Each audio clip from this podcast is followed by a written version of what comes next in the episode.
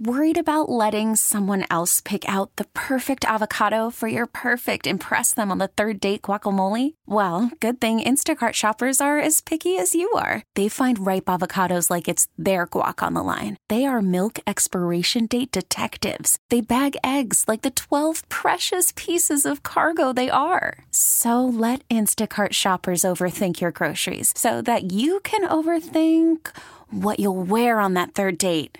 Download the Instacart app to get free delivery on your first three orders while supplies last. Minimum $10 per order, additional term supply. We get it. Attention spans just aren't what they used to be heads in social media and eyes on Netflix. But what do people do with their ears? Well, for one, they're listening to audio. Americans spend 4.4 hours with audio every day. Oh, and you want the proof? Well, you just sat through this ad that's now approaching 30 seconds. What could you say to a potential customer in 30 seconds? Let Odyssey put together a media plan tailor made for your unique marketing needs. Advertise with Odyssey. Visit ads.odyssey.com. Hi, everyone. Welcome back to My SD Moms. I am SD Mom Jessica. And I am My SD Mom Amber. Hi, Amber. So we're doing uh, with COVID cases on the rise once again. Uh, we wanted to have a little chat about COVID and your kids and mental health and keeping them healthy mentally, not just physically, because mentally, and I think that's going to become a lot um, bigger problem now that we're going into month whatever we are uh, of COVID. Right. So I think we're gonna have a little talk about that today, Amber. How how are your kids handling you know everything? I, I think parents have to really consider the fact like how it's affecting our lives and our mental health. It's equally affecting our children's mental health as well. Right. You know, um, you know, not being able to hang out with their friends, um, you know, having to homeschool. It's been a, it's been definitely a, a different lifestyle that they've that they're experiencing, and um, they're staying positive, but you can tell that they're missing the old way of life. Right, and, and that's for all of us. So you know, when you're stressed out about this, imagine your kids being stressed out about this too. And not only are they stressed out, they don't know as much as you, especially the little ones. They don't get it. Yeah, it's hard for them to just kind of like understand everything that's going on and understand their feelings and emotions um, and how it's affected that, their mental state, you know? Absolutely. So, we're going to be talking just a moment here to Dr. Natasha Cortez. Uh, she works in psychiatry and addiction medicine for Kaiser Permanente. So we have Dr. Cortez with us. Good morning, doctor. It's not morning anymore. I always forget. I always say good morning. I'm so used to it. right. um, so the big story right now is the new spike in numbers of COVID 19. Um, a lot of lockdown orders are going back into effect in California. Uh, mm-hmm. And so I, it's, I think it's important that we revisit this conversation about what, how do you talk to your kids about COVID 19? How do you really implore them the importance of being safe, of wearing a mask, of why all their world has suddenly changed in the last few months. So let's talk, start there. Um, how do you talk? What's the best approach for parents to talking to their kids about COVID? Right. So, first of all, I always encourage parents to make sure that they're taking care of themselves first, emotionally and mentally, because kids can easily pick up on stress fear, and especially nowadays with all the news going on with COVID 19, children will learn how to respond to stress by watching how their parents react. So I always recommend that parents are in a calm state and able to organize their own thoughts first so they can sit down and have that kind of conversation with their kids. And it really depends on the child's age, um, their developmental level, and maturity. So for kids in preschool and elementary school, it helps to be monitoring what they're seeing or hearing through the news and media. And before answering questions, ask your child what it is they already know about COVID or coronavirus and what they want to know. So you may also have to correct any misinformation that your child may have picked up from the news or social media and give just really simple answers that are easy for the child to understand and be honest. So Parents can simplify the conversation and saying things like COVID 19 is a short name for coronavirus disease 2019. It is a new virus, and scientists and doctors are still learning about it. Recently, this virus has made a lot of people sick. Health experts are working really hard to help those people recover, keep the virus from making other people sick and keep people staying healthy. And you can explain to kids what happens if you get sick with COVID 19 and just explain that it can look different in different people. So, for many people, getting sick with COVID 19 would be like looking like you have the flu. So, people can get a fever, cough, have a hard time breathing.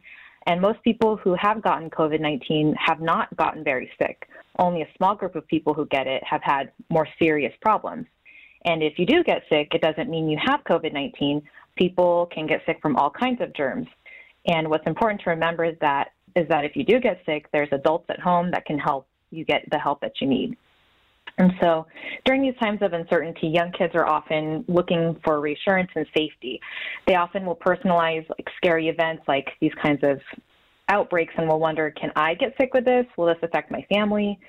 So it's important to emphasize number one, that your family is safe and parents can reassure their children that they are in a safe environment at home and that they're being looked after very carefully. And parents will be there to help provide comfort during these stressful times. But it's also important to be realistic and explain that you can't promise that there will be no coronavirus cases in your neighborhood or community.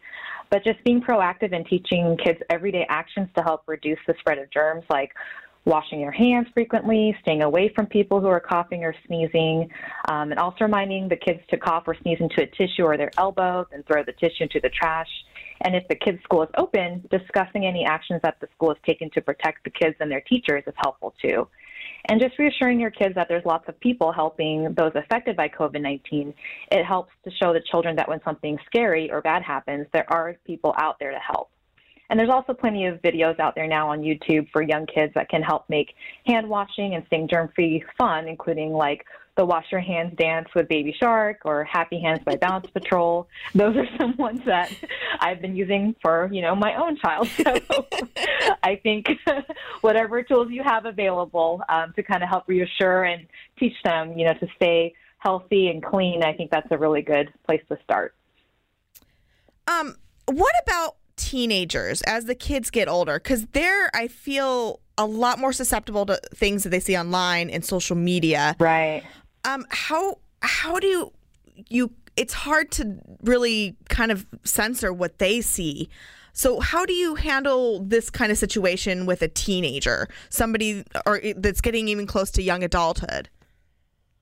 Right. So for teenagers, I always recommend that you know obviously teens have already seen the news through TV or they're on their smartphones. I always advise parents to check in and discuss. And at this age, teenagers have already developed their own thoughts, beliefs, and and how they view the world. So allowing the teenagers to kind of vocalize and express their opinions on things is, is helpful. And you can also help steer the teens towards, you know, making a good moral decision in terms of public health. So even just kind of sitting down with them and talking about, hey, even though you might want to be going out with your friends and I know it's summer, you know, school is out, there's always, you know, going to be that that temptation there to just, you know, forget that there's also a pandemic going on. So explaining to the teenager, hey, you know, I know that you really want to spend time out there with your friends, but just keep in mind that people are still getting really sick. There's an increase in cases of people getting sick with COVID 19. And it's still important that you're being responsible by washing your hands, wearing your mask out there in public, and just, you know, reminding them, even if they're you know resistant to doing that that there's a lot of older people in the community that could be getting sick from the teenagers spreading it possibly. So sometimes i encourage parents to talk about hey well think about grandma and grandpa like that might be coming to visit at home or you might be going to see them. You want to make sure that you're doing everything you can to help protect them too. So wear your mask wash your hands stay six feet away from people as much as you can um my next question is now what if you have a family member that you um, find out does have covid? How how should you handle that with your kids? I mean should you be just straight up honest with, with with them? How do you be honest with them without scaring them and you know having them especially you know with teenagers they're automatically because they might know a little bit more they're automatically going to go oh no grandma's going to die. You know i don't want that to happen. How do you talk with them with this very serious subject. Right. So that's a tough one, but obviously, I think being open and honest with your teenager or your child at any ages is, number one. Um, I do think that it's important to have an open door policy and just say, hey, you know, I want to sit down and talk with you, make sure there's an available time and space for that, and say, hey, we have a family member that's struggling right now. They're sick with COVID 19. And these are the kinds of symptoms that they're having, and they're, you know, getting the help they need. They're in the hospital.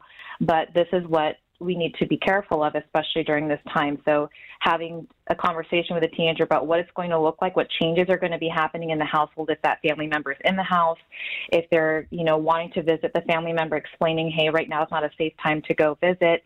The hospital has these rules about keeping, you know, our family members safe and us safe as well.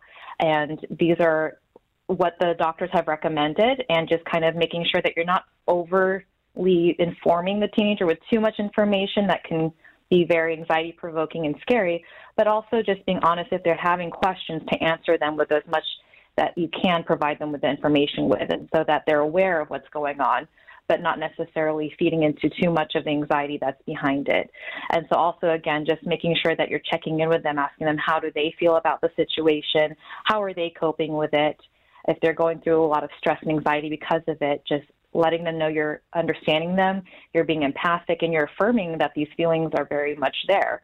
Um, just kind of reassuring them that, hey, it's okay to be scared and afraid right now. I'm feeling the same way too, but we're going to get through this together. Now, I know some teenagers aren't very um, willing to open up to their parents on how they feel. Um, are there signs to look for um, that your teenager or your child is suffering from anxiety or depression? Sure. So, signs that your child or teenager is becoming more anxious is a change in sleep pattern. So, they're up at night worried or they're fearful to go to sleep alone. They have difficulty controlling their worries and they'll often ask you questions repeatedly throughout the day for reassurance. They can get really frustrated or really big behavioral changes like temper tantrums, um, angry outbursts, or crying spells that are difficult to console. And especially now during COVID 19, we've seen many children and teenagers with preoccupations about getting sick or that there is something physically wrong with their bodies. And for depression in children and teenagers, they would look more withdrawn. They're irritable. They're not enjoying their usual activities that used to provide them joy. They're having problems sleeping again, lack of appetite, problems with like their focus or concentration or negative self-talk. And if there's any of these concerns that there is depression or anxiety going on, parents should seek out mental health professionals to help better assess and provide the appropriate treatment. Um, speaking of the heavy stuff, what are some things we can do to encourage our kids to get their minds off of that heavy stuff? You know, not so much ignore the problem, but get them back into the here's what life is, here's some things to smile about. Right. So, especially now, I encourage parents to try their best to re-emulate some sort of a routine because I know that it's school's out and summer is here. There's always a temptation for kids to sleep in and relax, which is fine, but just also keeping in mind that too much of that can lead into problems with like sleeping into late in the night or sleeping into late during the day that could disrupt their whole mood even for, you know, the daytime. So just encouraging trying to go to bed the same night trying to wake up the same time during the day and finding a purpose for wanting to get up. So whether it's, hey, you can help me make breakfast in the kitchen in the morning, let's choose what, what food you want to make. Um, going out for some sort of physical activity is really important, even though we have to be practicing social distancing. A lot of families and parents I know are doing their best to do like in the backyard, setting up, you know, a type of like YouTube video that they can exercise together with, or taking a walk in the neighborhood within your own household with family members there. Um, just encouraging as much as you can to limit screen time. I know that's a temptation for a lot of preteens and teenagers, but just monitoring how much they're on it doesn't need to necessarily be you know behind their back all day seeing what they're going through but just giving them a time limit like hey so i let i'll let you use your phone for the next five to 10 minutes, but after that, we're going to be doing something together as a family. So, doing as much as you can together as a family right now and providing distracting activities, whether it's just reading, cooking together, you know, watching a funny movie as a family, getting out, you know, to exercise, and just kind of re emulating some sort of routine is really important. Um, I've, I've seen a couple reports talking about how everything going on right now with COVID and lockdown could have a potential to give kids sort of um, a, a, bunch of different uh, mental health issues, including PTSD. Um, what kind of things can we do proactively as parents to help our kids get through this and get onto the other side, whatever that other side may be, um, without coming into it with even if they you know already had a mental health issue prior to that to not make anything worse or have anything you know start to develop Right. So I think the biggest thing is making sure that you're talking with your your teenager and your kids and just making sure that you're checking in with them especially during these times. There's a big tendency for kids and teens to kind of start to withdraw as they're getting more anxious about what's going on in the world. They'll start to kind of hone in on their own feelings and might not feel comfortable opening up to their parents about what they're going through emotionally. They'll a lot of times turn to their friends, which is normal, but you'll notice that for a lot of kids and teens, it's easier for them to open up to people their own age. So you might feel, you know, as a parent, oh, it's not really my our role to step in and see how they're doing. But at this time, I think it's really important that parents take that big step and just check in and say, hey, you know, I know right now it's a scary time. I just want to see how you're feeling about it. What are your thoughts? You know, how have you been coping with your stress, and what can I do to help? And for a lot of teenagers, they might say, Well, I don't know. I don't know where to start. And just even opening the conversation and keeping that as a, as a line of communication is a good place to begin because that really opens the doors for longer conversations that, hey, at least the teenager knows that you're interested in how they're feeling about it, what they're going through, so they're not bottling up all those emotions inside, which can lead to more anxiety down the line. I think that's a good place to begin. And then just making sure that, again, setting up a good routine for them to make sure that they're not staying in their room all day, just you know, on their cell phone, feeding into this anxiety. I think making sure that they're out of their rooms as much as you can, spending time as a family together, and if they're really interested in learning about what's happening with COVID 19, watch the news with them, see what they're looking at, and, and help make sure that they're getting the information correctly so you can talk about it together. Dr. Natasha Cortez, thank you so much again uh, for joining us and talking about this very important subject and, you know, helping giving us some guidance on how to talk to our kids about COVID 19. We really appreciate your time. Thank you. Have a good rest of the day. You too. Take care. All right. Well, that'll do it for today. Thank you guys again so much for joining us. Yeah, it was a really interesting topic. You know, it's hard for us parents. We're going through this for the first time ever in our lives, as are our kids. So it's nice to uh, hear from professionals on how we should uh, tackle this issue. Absolutely. And we really, once again, we really appreciate appreciate Kaiser Permanente and Dr. Natasha Cortez for helping us out today. Thank you, Amber, for joining us from, you know, social distanced away. My pleasure. All right. And until next time, I'm my SD mom, Jessica. and I'm my SD Mom Amber. Have a great day, guys. Bye. We get it. Attention spans just aren't what they used to be heads in social media and eyes on Netflix. But what do people do with their ears? Well, for one, they're listening to audio. Americans spend 4.4 hours with audio every day. Oh, and you want the proof? Well, you just sat through this ad that's now approaching 30 seconds. What could you say to a potential customer in 30 seconds? Let Odyssey put together a media plan tailor made for your unique marketing needs. Advertise with Odyssey. Visit ads.odyssey.com.